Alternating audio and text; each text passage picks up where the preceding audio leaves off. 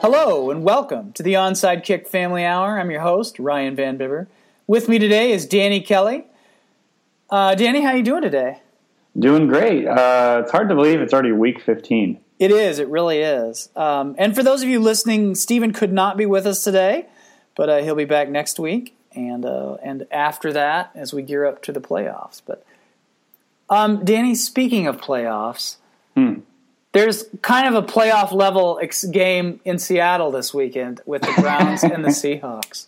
Oh yeah, there's it's a playoff atmosphere right now. Is it is is the city just buzzing with energy right now? It is. It's uh, you know, it's like the calm before the storm, or maybe it's just the calm before a bad game. I can't really tell right now yet what what it is, but I would say it's a trap game, but I, I think that would even be far too generous. it is kind of a trap game. But at the same time, it, the Bears or the, sorry, the Browns kind of feel like they're poking a bear right now with some of the stuff they've been saying.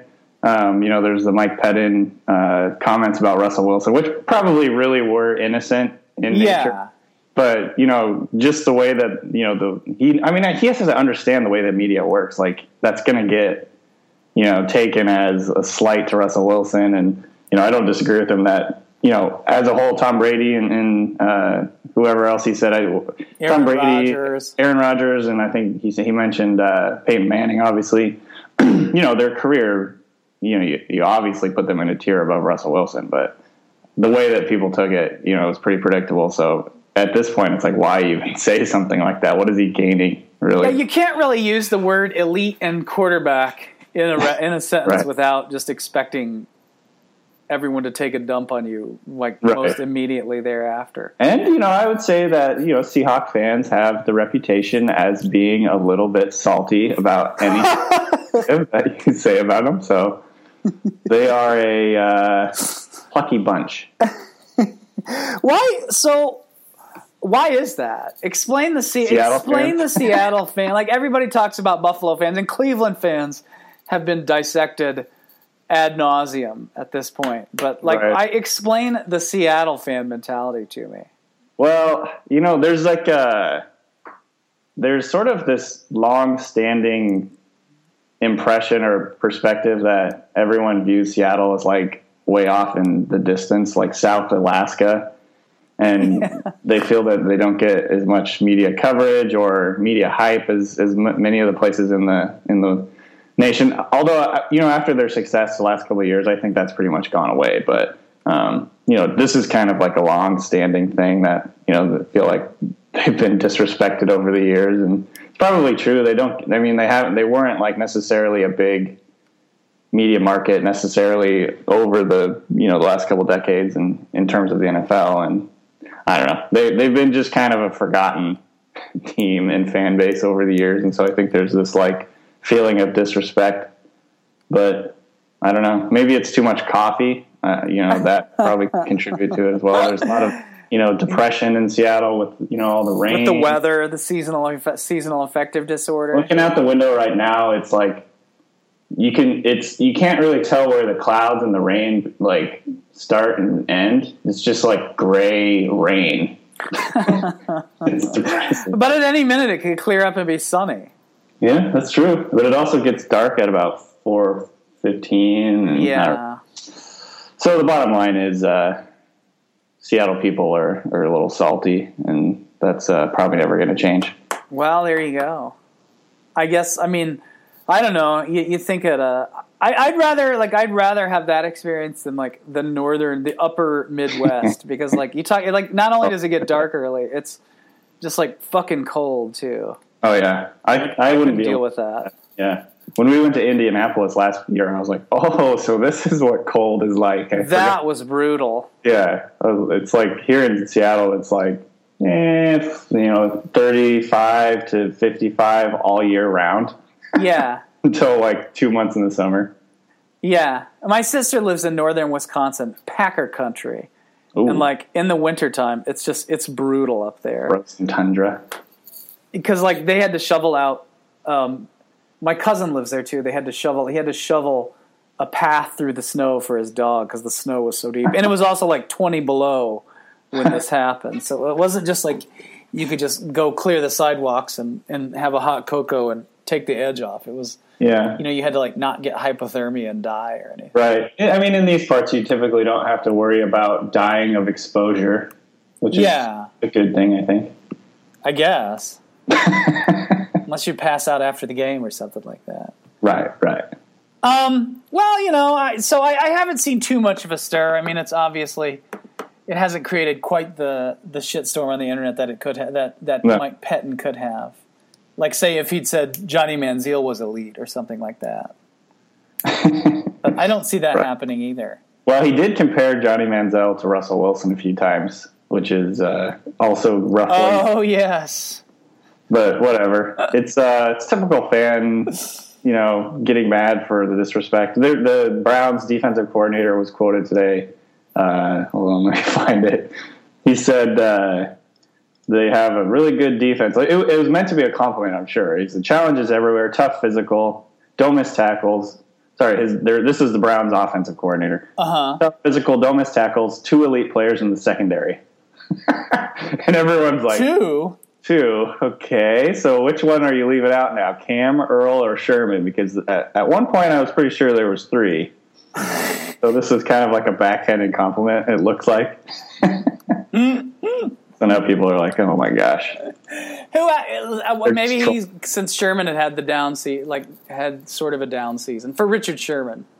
Right. Sort of a down season. Well, Kam's is Kam out this week? Kam, Kam, I would say is having more of a down season than Sherman. I, I mean, I really don't think Sherman's having a down season, to be totally honest. But um, if anybody, Earl and, and Kam are the ones that are kind of off a little bit. And Kam has a tailbone bruise. I think he hurt his coccyx. Um, Wait a minute. Yeah, This is a that family was, show. that was suitable for work, by the way. Coccyx is an oh, I gotcha. I didn't hear the last uh, syllable on that. Yes, yes. Uh, his tailbone, in other words. And so he hasn't practiced this week, so we'll see what happens with that. I don't know if he's going to play or not. They might rest him because Kelcie McCray apparently has played okay in his in his uh, stead last week, and Mm-hmm. when he went out for a little while. So we'll see. Well, That it's might have been interesting because that secondary has kind of gone, undergone a change this year. A change for the better. They dropped Cary Williams, and it really has kind of uh, turned things around there. Yeah, it. Uh, and I think I, I, we talked about this. I think a little bit before. It's like a, a matter of trust. I just don't think the Seahawks could trust him anymore. Yeah. The main thing in the Seahawks defense is like it's a cardinal rule: don't get beat deep. Right. And that's been for four years now under Carroll, like the, the number one rule for the defense. And he got deep, he got beat deep a couple times, and I think it mm-hmm. just came down to they they just really don't trust him, and that and that really affects what Earl Thomas is doing as a center fielder. You know, he's he's really they play a lot of cover three, so he's he's got the whole center of the field, and it affects where he's going and his tendencies, and because he maybe doesn't trust that that Cary's going to get it done on that side either. Uh, and he always talks about how the Seahawks defense is tied on a string. Everybody moves, you know, like together, and so that I think had a big effect. And and so overall, I just think you know he was negatively affecting the defense maybe more than even the numbers would show.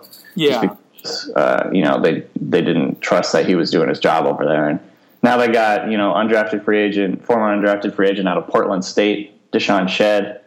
You know he uh, he's he's bounced around between safety and corner uh, his whole career. He's I think he just drafted or he was undrafted in 2012, and so he's kind of a, uh, hybrid between Browner, Brandon Browner, and, and Byron Maxwell, and the fact that he's very physical up front Yeah. uh, big guy, 220 pounds or so, and but he's also uh, you know a little bit more disciplined and fast. He's not getting crazy penalties like Brandon Browner. So yeah, they, they've they've cleaned up some stuff on the on the in the secondary. Um, you know, there's still depth issues there after losing Tharold Simon, and um, you know Jeremy Lane's just getting back now from his injury in the Super Bowl. So uh, you know they've had some issues there, but they're going in the right direction anyway. You you know who's really? The Wilson thing's kind of interesting because he's just like on fire lately. That's a Yeah. football term. and Fuego. In No, he- fuego. he what like- happened? I don't know. Well, first of all, the Like, not that he's bad or anything, but no. I mean, there was parts of the season where we were like, "What is his problem?" Like he just like, you know, was really kind of finicky and or not finicky, uh, frenetic in the in the pocket. Mm-hmm. You know, he would.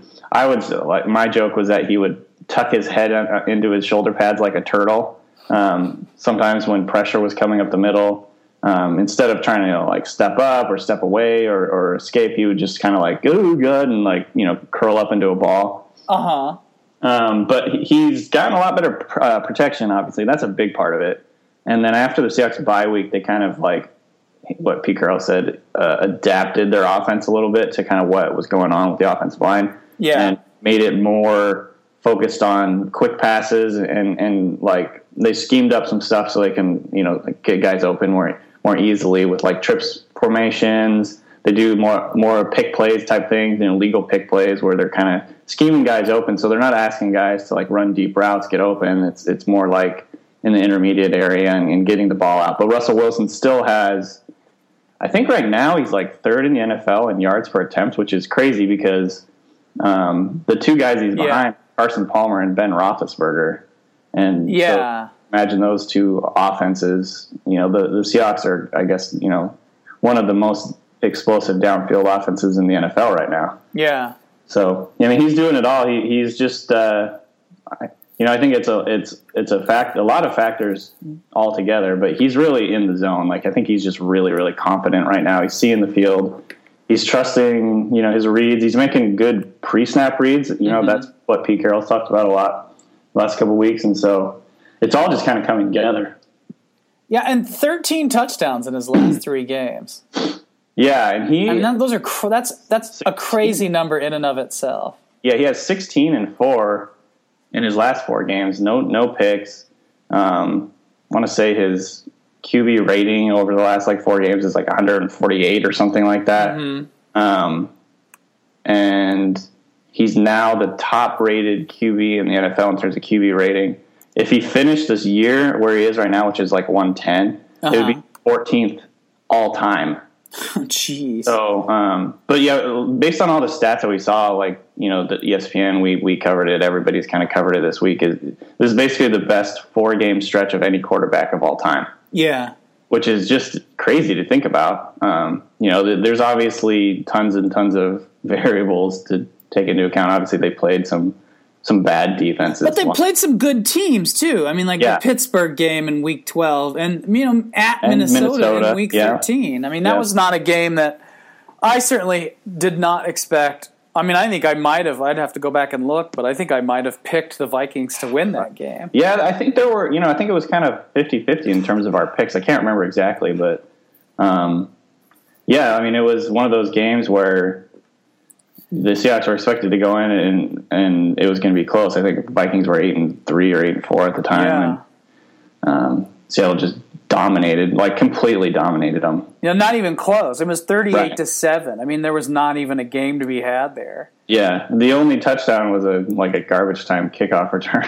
yeah. So, um, but yeah, I mean, Russell Wilson, I, he's just really there's a, there's a number of factors. Obviously, like I said, the, the offensive line's playing really well. The receivers are playing really well. His rookie Tyler Lockett's kind of blown up onto the scene. Obviously, Doug Baldwin has eight touchdowns in his last three games, which is the most in a three game stretch since like Jerry Rice yeah. in 1997 or something like that, um, or 87. I can't, I can't remember. And uh, so, yeah, they're just really, really clicking right now. It's kind of crazy. Undrafted free agent Doug Baldwin. Yeah, yeah. He will never let you forget that either. nor nor will anyone in the media. No, of course. Kind of goes both ways. So, um, no, and he the thing about Wilson is he's just been so accurate on like every pass. I think you know Pro Football Focus does their accuracy rating, uh-huh.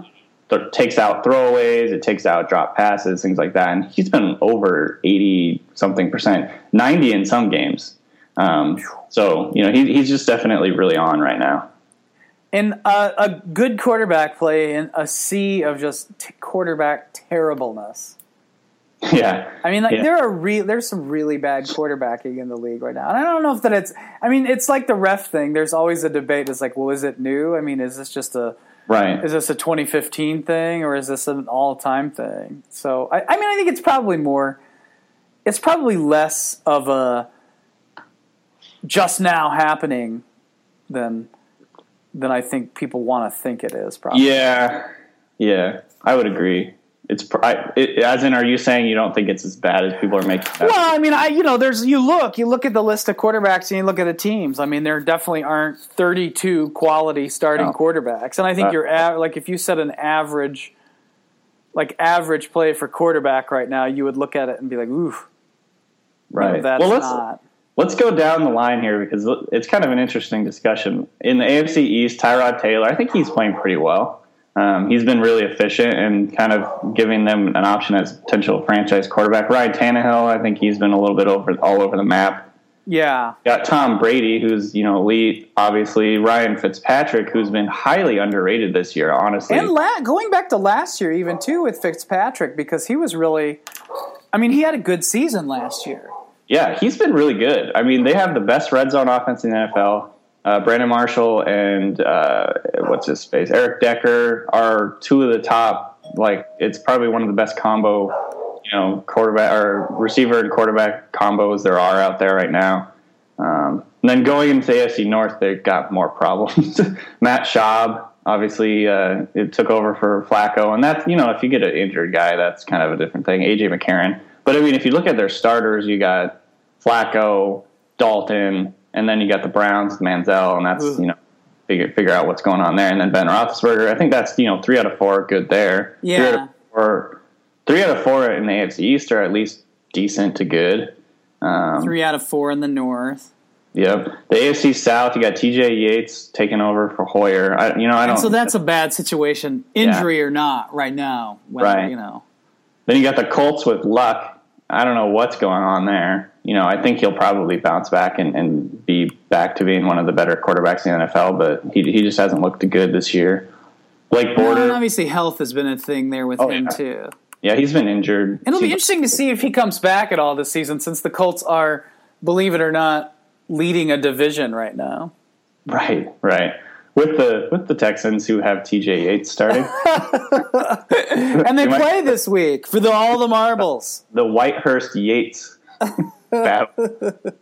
I think it's going to be Hasselbeck, but it might be fun if I'm Whitehurst plays. didn't get flexed.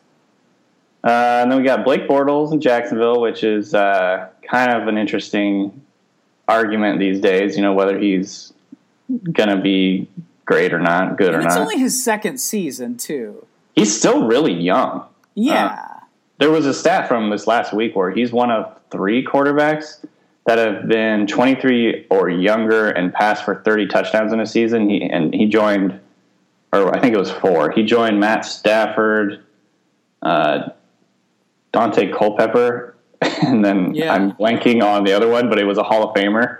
I think maybe Dan Marino. I can't remember. Yeah. Uh, and, and, he then, has no interceptions in his last two games either. So you got to remember that. Yeah, you got to remember that he's and still really young. Garbage offensive line play. Right. 39 sacks on the season for Bortles. Yeah. So I don't know that the, the jury's obviously still out there. Marcus Mariota, Mariota I mean, he's young. He's having a good season. Moving to the AFC West, you got Brock Osweiler. Yeah, I don't know about that. Jury's yeah, still out. Yeah, jury's definitely still out. Alex Smith, you know, he's had a pretty good year, honestly. Derek Carr seems like he'll be a super uh, uh, superstar eventually. Philip Rivers, I yeah. love the guy. You know, yeah, and Phillip, it'll be interesting to see what happens there with Philip Rivers. Yeah, yeah. Is, is he a free agent after this year? Well, that's I was just looking up. I can't because I mean you know you have the whole.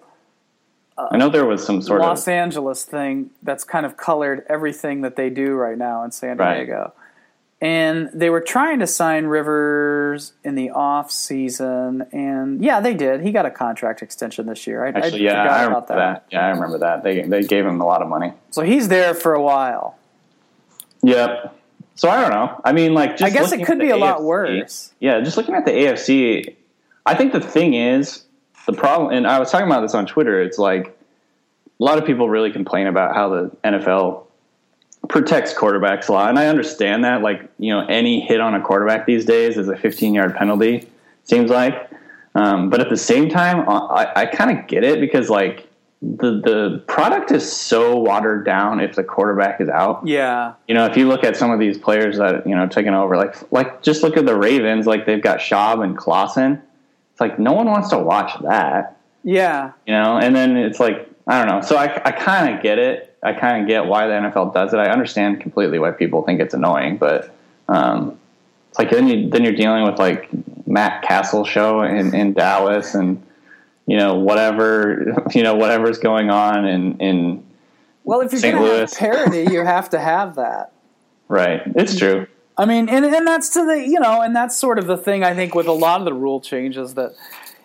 I mean, I know that they piss people off. I understand that. I mean, I understand that people have takes on it, but at the same time, it's like, well, the idea of parity is kind of what keeps the NFL going toward. You know, it keeps it obviously for the business model, but it also keeps it interesting. It keeps it so that you know the the Colts can win a division at six and seven, or the the Right. Chiefs can have a terrible season and come back and go eight and five. You know what I mean? It's just Yeah, I mean it's like what is it? We there's three weeks left, and there's only two teams that have con- three teams that have clinched. yeah, So it's it's still pretty wide open in a lot Yeah. of areas, and that's you know good for fans, good for everyone. Well, it's how hard it is. I mean, think about how hard it is to replace a quarterback too. And if you don't, and if you flail at it, then you just got, you know, you've set yourself up for a decade of just crap. Right, Cleveland, exactly. St. Louis, Oakland for the longest time in the same situation. You know, there's a Yep. lot of teams you can go through and point to that as sort of a deciding factor in like a long term shittiness. exactly. Yeah, I mean it's so yeah. I- I don't know. The So- quarterback thing I think is a little bit over overplayed. I think it's probably better than people are making it out to be. Yeah, I think, and, and, and the issue is with the backups because when you get into the backups is when you really the talent level gets Really watered down. Yeah, yeah, and then there's only some, and with offensive lines, you know, the injuries there being a factor, and and then you have pass protection issues. It's always sort of a yeah. And I mean, there's a few guys this year that are having weird years, like Jake Cutler, or sorry, uh, not Jake Cutler. I was going to say um, Matt Ryan. You know, Yeah. Playing really, really poorly compared to how he normally is, and Aaron Rodgers.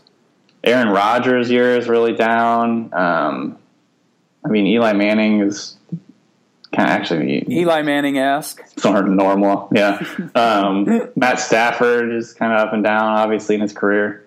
So I don't know. It, there, there's definitely, you know, and then and then obviously you get teams like, you know, uh, San Francisco with their Colin Kaepernick stuff, and then obviously the quarterback situation in St. Louis has been a, a failure. Same with the the Eagles. So I can understand where some of the narratives come by. you Yeah. know? but I don't think it's you know an epidemic or anything like that. No. No, and some of it are teams' own making too. I mean, like the Rams gave Nick Foles a long term contract before he ever played a snap for them. Right. And I'm like, oh, what? You mean he's not good? I can't believe that. How? What happened? Can they get out of that deal? Um, they can. It's not super easy to do. I was gonna. cheap. Yeah. I mean, it's not cheap next year to do it. It's cheap the Right. year after that. I mean, it was a basically a, it's a three year deal, but it's a two year deal. It's it's eight million in dead money Okay. So if that's they cut him next terrible. season. No, it's not terrible, but it makes it hard to get a replacement Right. unless you draft a guy. And then if you draft a guy, it's like Trade for Johnny Manziel. yeah, exactly. Because the Rams quarterback development, That will happen, by the way, won't it? somebody's going to, I think. Yeah. Unless Jimmy Haslam's just like adamant that there's no way. This is my guy. Right. I had to Well, we'll see. get a whole bunch of fuel rebates to get. Got a really tough, really, really tough tryout here at the end of the year if they keep playing him. Um, they got the Seahawks this week. I'm looking at the Browns schedule right now. They got the Seahawks this week. They got the Chiefs next week, and then the Steelers the week after that. Have fun. Yeah, exactly. At least And how do they get a? That's funny. They get a schedule like that. It's like, oh, I guess they're gonna. They were played the AFC or the NFC West anyways. They've had all those teams, Yeah, they have a really tough schedule. but it's like, man, you went from well, and they were like seven and nine last season. So that like there was Yeah. this temporary illusion that maybe they would be good. I know they were above 500 pretty late in the season. Yeah, and like I, everyone kind of expected like this is the year. Oh, this is going to be the year. Yeah, yeah. Well, those preseason predictions, man. Well, I mean, look at the Ravens. You never know. Yeah, exactly. There are people who pick the Ravens to be in the Super Bowl. you know, course. it's like, and it's not because they're dumb either. It's not these people that pick them are not dumb. It's just like the NFL is impossible to predict. yeah, it really is. And that's that's what you, people pick. A lot of Patriots, uh, Broncos AFC Championship game picks at the beginning of the season. I'm like, that's the easiest. That's the lamest prediction you could possibly make, but it's probably the safest one you could make in August. Yep. All I things I considered. picked maybe the, the Patriots and Steelers. I'd have to go back and look. And then I picked the Steelers to go to the Super Bowl. I don't remember who I picked. I definitely didn't have Carolina at 13 and oh. 0. no, I do. There's there's one thing that I'll never want to live down is that uh, a couple of years ago I picked uh, that. What was the guy that the Dolphins traded Dion?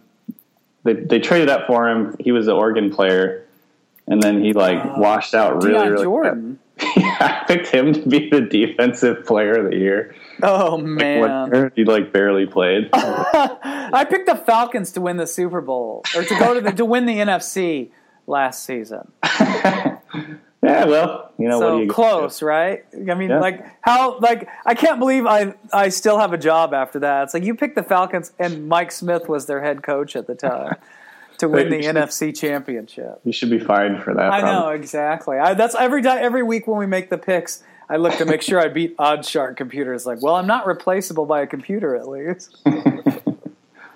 Yeah. Oh, Such as there are okay, 16 games on the schedule this week. There are three weeks left in the season.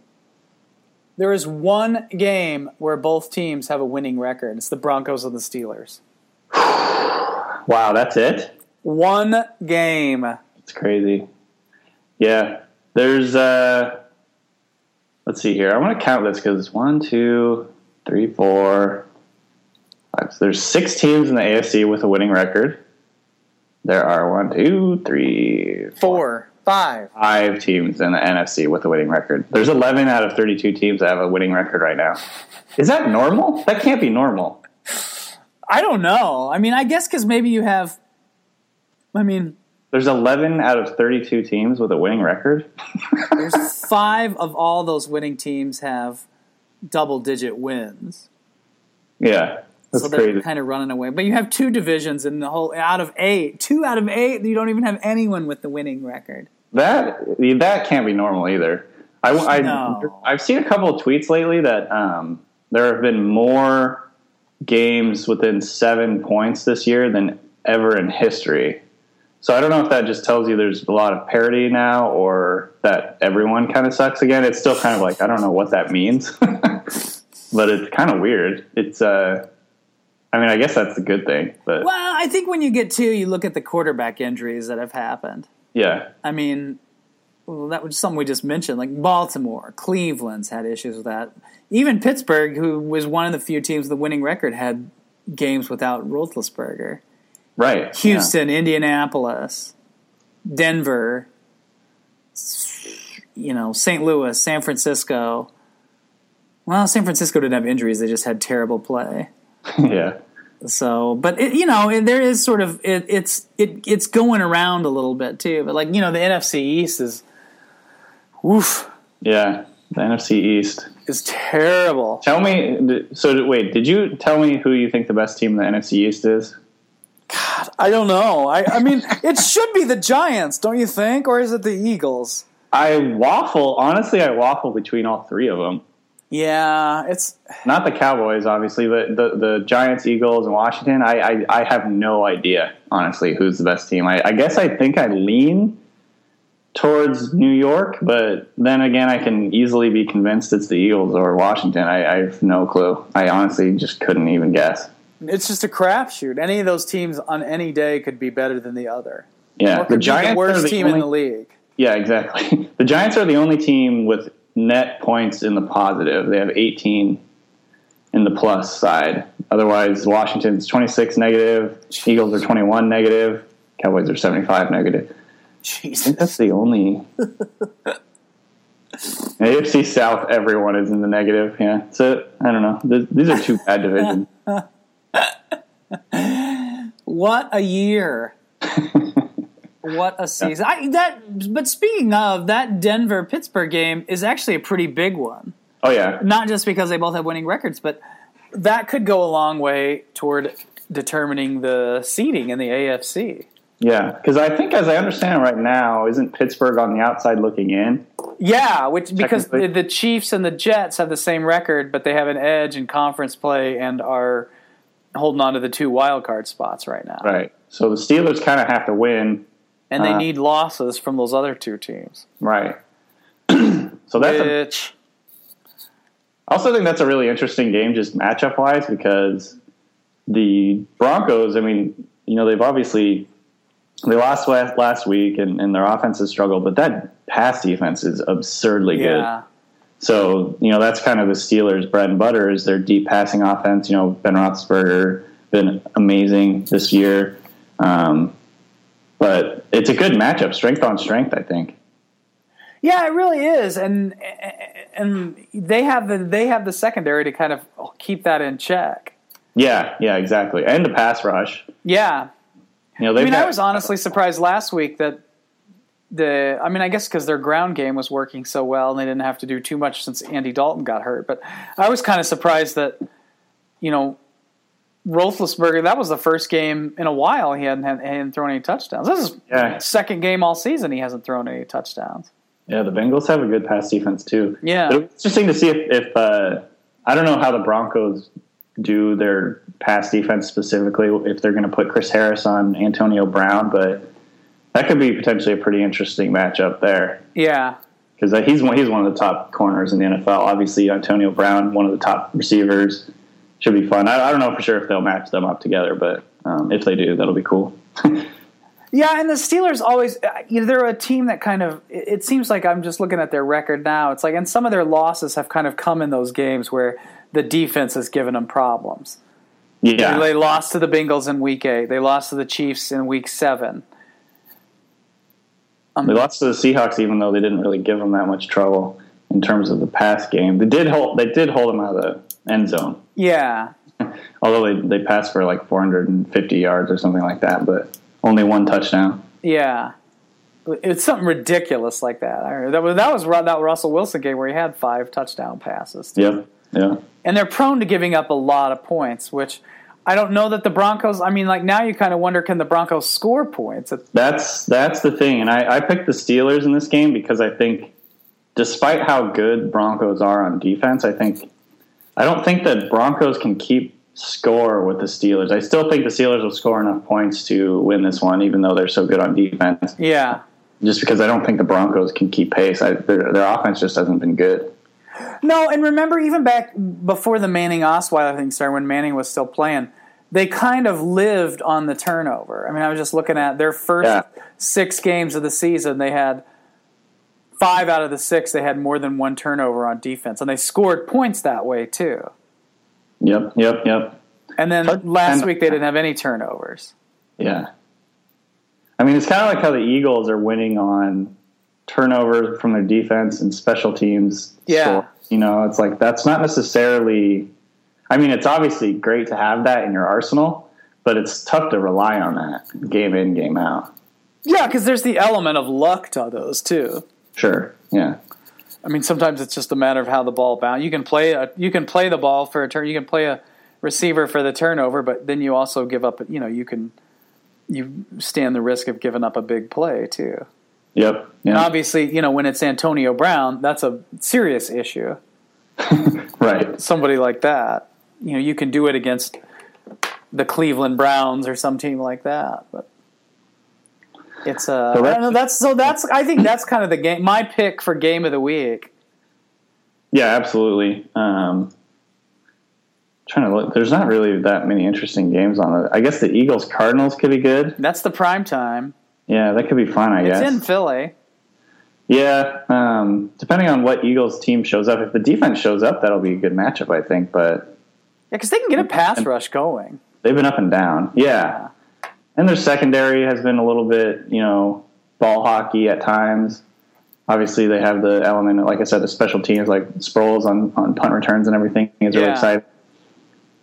That's that's really, I guess, the Colts Texans. If you're interested in like who's going to win that division, which is a stretch. The Jags and Falcons too. I mean, the Jaguars could end up coming back and winning the NFC or the AFC South. I hope they do. I really want to see that. That'd be fun. Yeah. Jag, just so we can, I can use the hashtag jagging off. Panthers Giants. A lot of people have been kind of thinking this could be where the Panthers streak ends here. Well, that has some interesting matchups because, like, you got Josh Norman on Odell Beckham. exactly. That's mean, a huge, huge will. matchup. Yeah, I Like, saw. Did you see that tweet last night um, about Josh Norman? I'm going to pull it up here. Uh, is that It- the one where he called Odell Beckham edible? His play No. edible. He didn't call Odell Beckham. We wasn't endorsing cannibalism or anything.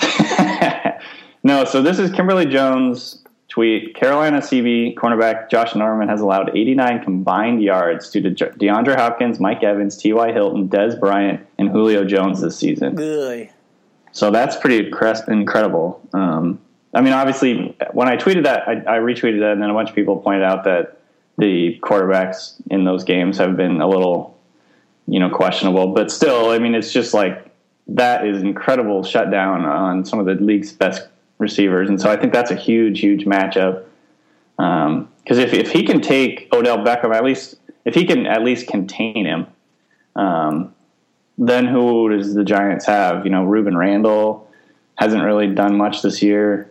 Uh, you know, I don't know like what what that will look like for them. It would be interesting. Yeah. It's That's uh, a big part of how Carolina's just been so dominant this year is they have a shutdown corner like that. Yeah, and a guy that has played really well for a few seasons now. I mean, it's not like this is just out of the blue.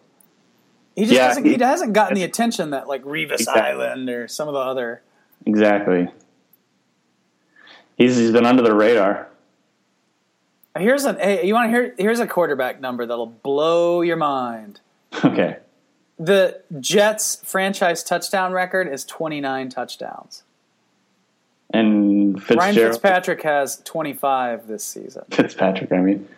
Yeah. I mean that is yeah, he's been really good. They got him for like a six round pick. I know. I mean, in a day and age when you know you're trading Alex Smith for a second round pick, like early second round pick, or you know some of these guys, it, you know quarterbacks are not cheap, um, and that's pretty incredible. Yeah. You gotta, I, I really credit. I think his name is Mike Maccagnan. I, Yeah. I, I don't know how to pronounce it. Is what I mean, but um, he's done a really good job. I think in t- sort of turning that team, turning that roster around. You know, obviously he had a lot of money to spend, so you, you that had a big factor. But like trading for Brandon Marshall, that was huge. Trading for Fitzpatrick. Um, Yeah, and those two impressive. trades were really I mean like all the hype for the the Jimmy Graham trade or the Haloti Ngata trade or the Sam Bradford Nick Foles trade. But the two trades that have made the most impact have been I think Fitzpatrick and Brandon Marshall. right? Yeah. The Jets that- are in the playoffs right now. yeah. And It's they're great. eight and five after years and years of being I mean, you know, butt fumble joke status. Yeah, it's like, uh, and Fitzpatrick, he went to Harvard. A lot of people forget that. I, by the way, I searched on Twitter. Went to Harvard. A lot of people forget that, and there were like a hundred responses. it's pretty funny, like verbatim. A lot of people forget that. People forget that. Oh, but yeah, I mean, it's you got to credit those two roster moves because those are really. I, I still feel like they're kind of flying under the radar. Like, you know, they even for being a New York team, they're still not getting a lot of hype right now. No, no. I mean, there's probably been more stories about Geno Smith in the New York tabloids than there have been anything, you know, Ryan Fitzpatrick until recently. That's been kind of a blessing in disguise, huh? It seems like anyway. Yeah. Yeah, it really has been. anything that saves us from the take mines of New Jersey, I think is okay. So the Jets play the Cowboys on Saturday, which is weird. A. Saturday game, yeah. I guess because I it's. I mean, there are bowl games that week, but I think there's probably only one, and they're fairly minor bowls this hmm. weekend. Is this a new thing? I, I'm I can't remember. I guess they did it last year too. They had a Saturday game like right around Christmas weekend last year, Oh, but I remember like they did expand it. They put one more on the schedule this this year, and that's this Jets Cowboys one that's coming up. I think the college playoff, the way that the college playoffs have changed bowl season, it's kind of made that more possible now. Mm, I think that's part of the reason, at any rate. Though I don't actually know what I mean, which network it's on. Maybe have it's on something to do NFL. Network, I think. So it's like a Thursday night football brand game. It probably actually will be. They'll probably sit call it Thursday Night Football, which is really weird. Yeah, Uh, and it'll be know- Sims. It'll be Phil Simms. boy, get him. Oh, The more that I look at the schedule, the more I kind of think it's actually kind of interesting. Because each, so for instance, like Chicago Vikings is a good game. Uh, in terms that of could be. you know, that's like a division matchup game. Vikings and I mean the Bears have been a little better than I think people expected to them to be. They've kind of fallen off lately, but um, you know they were playing really well for a while there. I think Buffalo Washington is an interesting game. Um, Green Bay Oakland is a pretty interesting game actually. Yeah, and Green Bay's only favored by three points in that. Yeah. So I don't know. Maybe my my initial impression is yeah, there's a bunch of crappy teams on the slate, but when you look at the actual matchups, not the records, I think there could be some good games. Yeah, and I think that's kind of what's like for all the talk about quarterback bad quarterbacks and and stuff like that. It's that's sort of the saving grace of the NFL too. It's like a Bills Washington game can wind up being pretty fun. Right. Like look at some of the Monday night football. Like you look at the Monday night football schedule and it's like, "Oh my god." Well, But then here's- it's like you get 40 minutes of just shit and then like the last 5 minutes of the fourth quarter is pretty exciting. yeah. The one thing the Monday Night Football has, this is Detroit at New Orleans, is it's probably going to be like hundred points scored in that game. Yeah. I mean, the over under is 51, but I think it's going to be higher than that um, because the, the Saints have like a historically terrible defense and they've been scoring a lot of points too. And so I, I could see the Lions putting up a lot of points on them. I could see the Saints putting up a lot of points. It could be a barn burner. Could Yeah. be fun. No Yeah. one really gives a crap about that right now, but could be a fun one. Yeah, exactly. It'll it'll it'll uh and then it all starts tonight. The Buccaneers and Rams. I think that's probably the least interesting. Color rush. oh boy! Oh, it's a color rush. It's one, a huh? color rush. The Rams Oh yeah. jerseys are Mustard. like I have like you know seriously dehydrated urine color. Do they sell these color rush jerseys? Oh, of course they sell the color rush jerseys. They were starting to sell the color rush jerseys long before the games. act- they actually had the games. yeah. And then, like, I just saw um, a quote from Pro Football Talk. It had Jeff Fisher, Jeff Fisher, my favorite coach of the NFL, know that uh, that he's glad it's not baseball where the coaches have to wear the uniforms too. Yeah, yeah. Good old Jeff. Good old Jeff Fisher, man, players coach. He's a players coach. it could be the last home game in St. Louis. That's crazy. I know. Wow, I didn't even think of that. Yeah. Yeah, their last two are on the road. They're in Seattle next week and Arizona in week 17. Do you have any changed uh, sense in terms of who's going to move?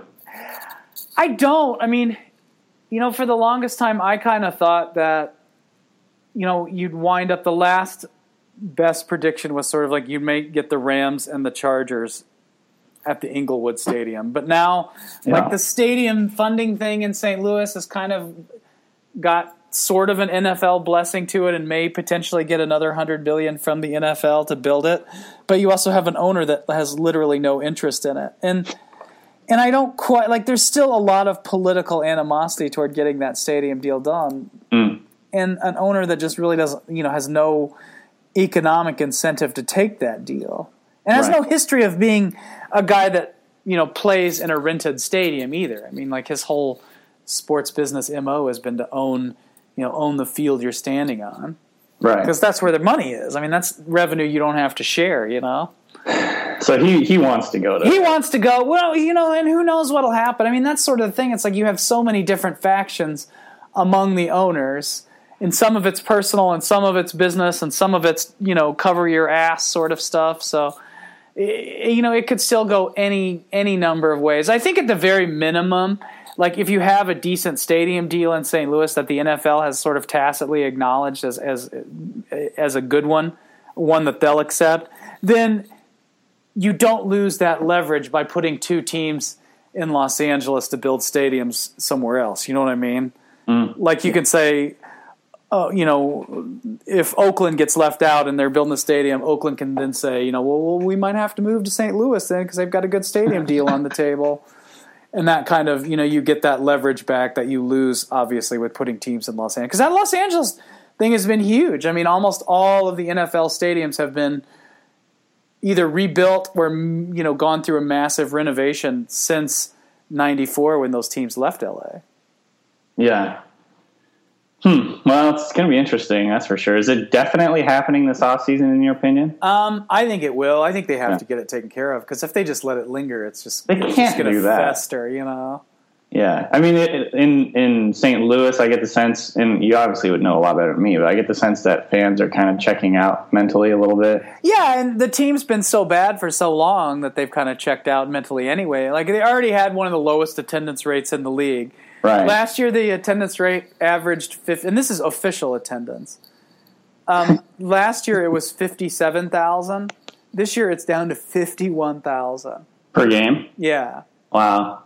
On average. See, that's a lot. Yeah, that's a huge drop off. And, you know, that includes games like, you know, the Bears were there, so you get a lot of Chicago fans coming down, and the Steelers right. played there, so you get a lot of Pittsburgh fans coming over.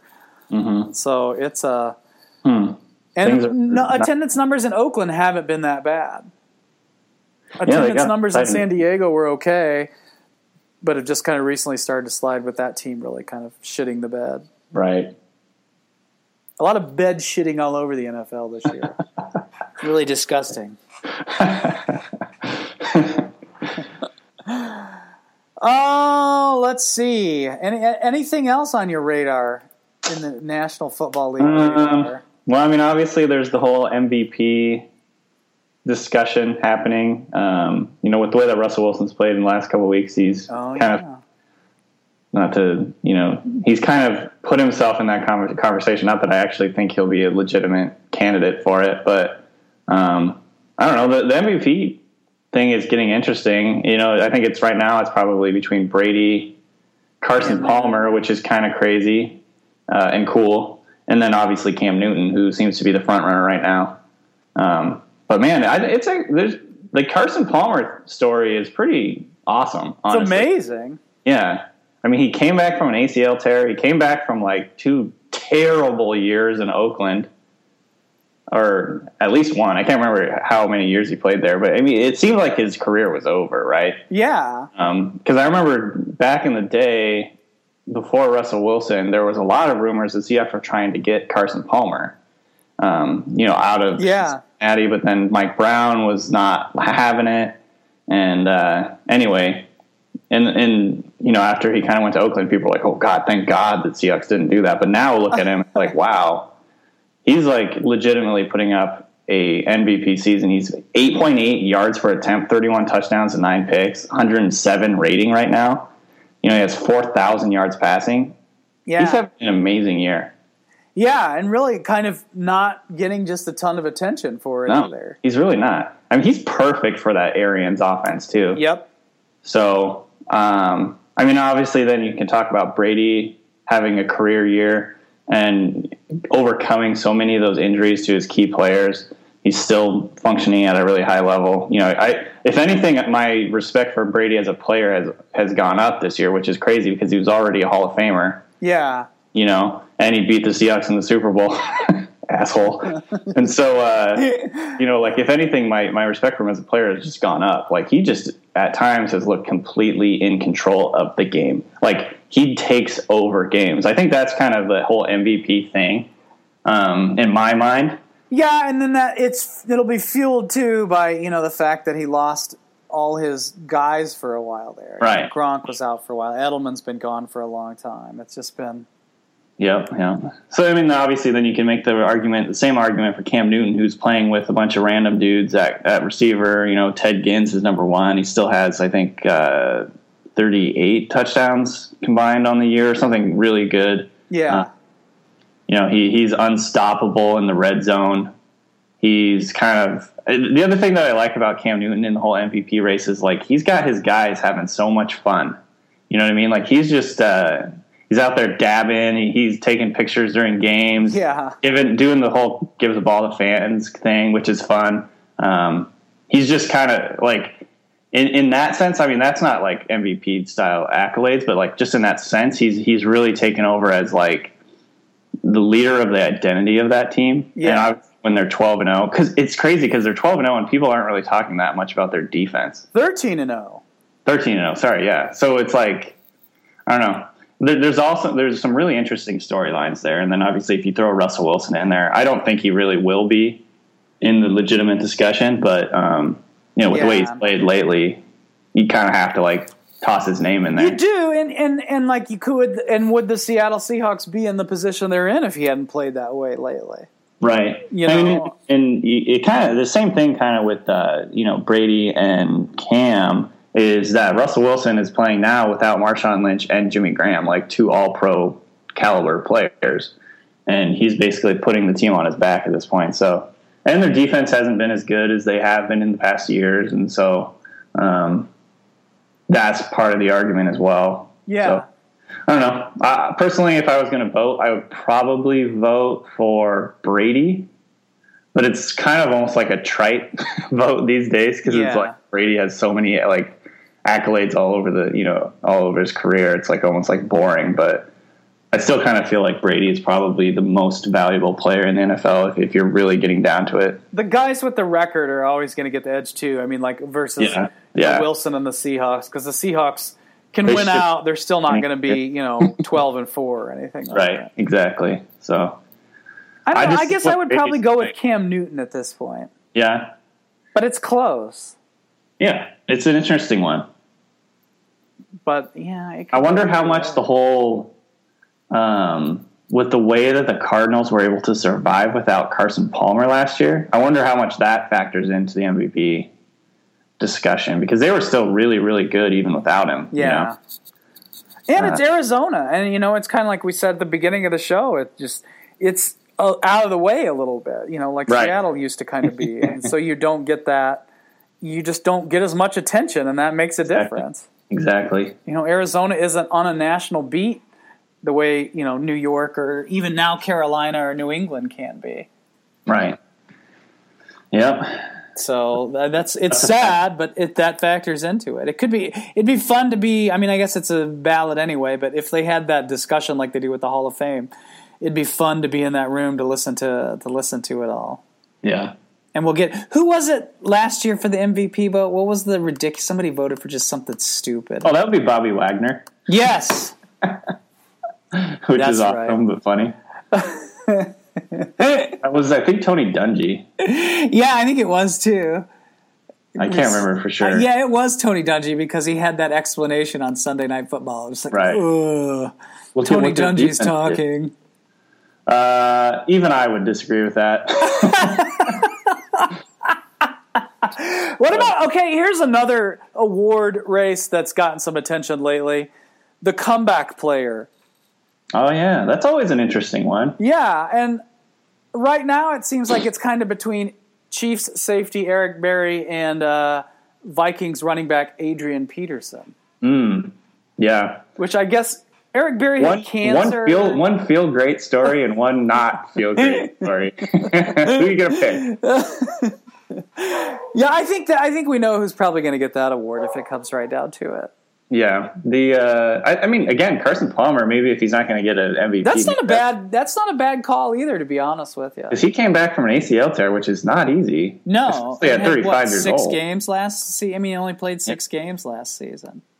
Um, you know, I'm looking at so Chris Wesseling from NFL.com put together a list. I think you know Eric Berry definitely deserves to be on there. Um, he's got NaVorro Bowman, Sean Lee, Tyler Eifert, Richie Incognito, Doug Martin. Doug Martin's an interesting one. Yeah, I think if you were on a better team, you would almost, you know, Yeah. or played it at a sexier position. right. I don't know. I think uh, you could definitely make the argument about Peterson, but I don't know how much weight he's going to carry with the voters because I don't. I mean, obviously, people aren't supposed to take that into account, but yeah. Well, it's not like he didn't play last season because you know he tore a joint in his knee or anything like that. I mean, he right. could have physically played last season, but yeah. he couldn't have legally played last season. I think if I'm if I'm choosing this, and I you know this is after always uh, this is also after completely being on the Carson Palmer for MVP train, but I think Carson Palmer Carson Palmer is a great one, and Eric Berry would be another just excellent choice on that. Honestly, yeah. I mean, he beat lymphoma, Hodgkin's lymphoma. I know. And, and, he's like, like, wasn't really expected to be much of a factor this season. They didn't even, yeah, I mean, they didn't even really know if he was going to play. So, and now he's maybe been, like maybe one of the top safeties in the league right now, if not the top safety. Yeah. I mean, honestly, because Earl Thomas and Kam Chancellor have had down years. Um, and I mean, I don't know like how you would rank the safeties. I think Tyrann Mathieu has to be in the in yeah. the discussion, but I mean, I don't know. Yeah, it's it's a really cool story, and um, I don't know. There's I, I don't know if there's a better story than than Berry's right now. Honestly, no. And that and that'll get. I mean, you know, considering who's voting, that'll get some play. It'll be cool. It'd be cool if it was a defensive player because a lot of times it's like stats, stats, stats. Yep. You know. Um, so that would be cool. What about um, you mentioned Mathieu? I mean, he's obviously a candidate. He might not get it because he doesn't put up sacks, but a, a defensive player of the year. Yeah, yeah, he's in that discussion. Um, I think him, Aaron Donald, J.J. Watt. Yep, Josh Norman's in Josh there. Norman. I think. I think you could make the argument for Luke Kuechly, even though he's been really. I mean, like I said, they barely. We, it doesn't seem like anyone talks about the Panthers' defense, but the Panthers' defense has still been really, really great, and Kate yeah. Kuechly is unbelievable. Um, I, I I'm like I love Luke Kuechly. I think he's one of the most exciting players to watch um, out there. So I mean, he's in, and you know, he's obviously already won it, so he that might affect it. Um, and he really is. I'm, you know, he's the middle linebacker, so it's not like he his stats aren't the sexy stuff. You know, he's not going to get ten sacks. He's not going to get no. five interceptions. He's not. He'll have a lot of tackles, but that's yeah. much favor. Yeah. Khalil Mack maybe in the discussion. I mean, oh yeah, that's that was Five a hell of a game last week. that's insane. He yeah. leads the league with 14 sacks. I, it's hard to pick against J.J. Watt on that list, but um, there are some definitely some intriguing options there. Yeah, Norman and Mathieu um, are kind of like the dark horses for that. It would be really cool to see one of those guys get it. Yeah, exactly. But I don't know if they will. Yeah. It's uh it it'll be a fun award. Um, rookie of the year, the offensive rookie of the year, obviously is getting a lot of talk. Thomas Rawls. If he hadn't gotten injured, man, he got a chance. He would, except for the rookie quarterbacks. Yeah, that's true. It's always hard with the rookie quarterbacks. It's and like, hard to beat the quarterbacks. And Mariota has 19 touchdowns, and he needs seven more, and he'll have the he'll break the record for rookie touchdowns in a season. And I think he deserves it. Honestly, you know, he's yeah. he's been a lot better than I think people were going to expect, and, and, he cleaned up the turnovers thing. Um, you know, because that was the huge hit on him coming out. That was kind of the narrative, you know, on him is a lot of turnovers, and I think he's kind of cleaned that up, and and that's been huge. And and he's made he's made the Bucs into a, like a, a close to a playoff team. You know. Yeah. So I don't know. I, I it probably will go to him, and I think he would deserve it. Honestly, if it does go to him. But then you can make the argument for some of the, like you know Mariota's obviously had a good year too. Uh, you can make the argument for Todd Gurley. I think if uh, I think if Rawls hadn't gotten hurt, the pace he was going, he would have been in the discussion. And then you got like Amari Cooper has really kind of fallen off uh, the last couple of weeks, but he was on a good pace before. And then I think you know Tyler Lockett's made kind of a little bit of a late run here too. So there's some interesting ones. Yeah, it's a it's it's always a good it's always a good award, and it's a good year for rookies too. So there's a yeah. lot of a lot of exciting young talent out there.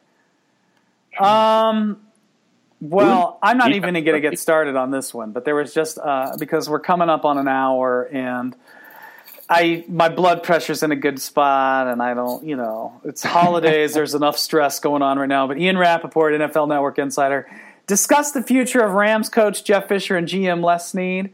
All indications are both are safe for 2016. so yeah, fuck that. um, but you know, if the How owner, do you get fired from this place?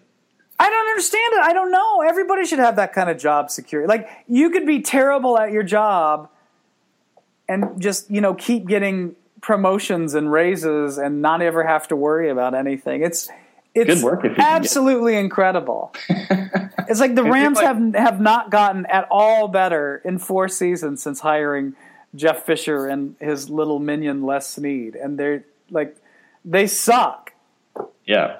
Where is he? Where is he in terms of the highest paid coaches? Isn't he like somewhere near the top? Yeah, I mean he's a 7 million dollar guy. That's awesome. Yeah, Oh, I mean he makes he makes almost as much money as Bill Belichick. Think about that for a Wow. second. Yeah. Wow. Or, you know, I think he's probably on par with what Pete Carroll makes. Yeah, yeah. I mean, as as far as it goes in terms of being a Seahawks guy, I applaud the Rams for their dedication to mediocrity, if that. you know. so I have no problem with it. I think it's great. I, I hate playing the Rams. They're fucking. They're always just. so tough on the Seahawks. So if they if they actually get a good coach, it could be could be scary. Yeah, I know. It's it's it's it's just incredible. I, I just can't even I can't even begin. It's probably a good note to end on here. So I can go cry, gonna- I can go cry in the corner or something like that. They're gonna have another pretty pretty high pick this year. oh yeah, of course. I mean they're like they're mathematically like 8 and 8 is the best they can do now. Yeah. Which would actually be the best season of Jeff Fisher's tenure in Oh my gosh. Improvement. Yeah, exactly. Show some improvement. Don't you know? Don't worry about the fact that all these fantastic moves you've made, but uh, hey, whew, whatever And it takes. Gregg Williams. That's right. Anyway, we want to get into it. We don't Yeah, get exactly, exactly. Let's just move on. All right. Um, well, that sounds good, Danny. It's been a good show. Uh, we miss Steven. We'll be glad to have him back next week. But I think we, uh, I think we, ha- we held our own, no problem. We may do. We may do did. without him. We really did. There's a lot of there was a lot of exciting football. I miss I miss having Steven go off on one or two subjects though. That's always the best. It really is. It really is. It really is. And Next- it's it's only getting more exciting from here. We've got more play. We got three more weeks of the season, and then it's Oh, gosh, firing great. season. Always a treat. I, always one of my favorite times of year. Not Except in for St. Louis. Jeff Fisher not being fired. Yeah. Not in St. Louis and or Los Angeles.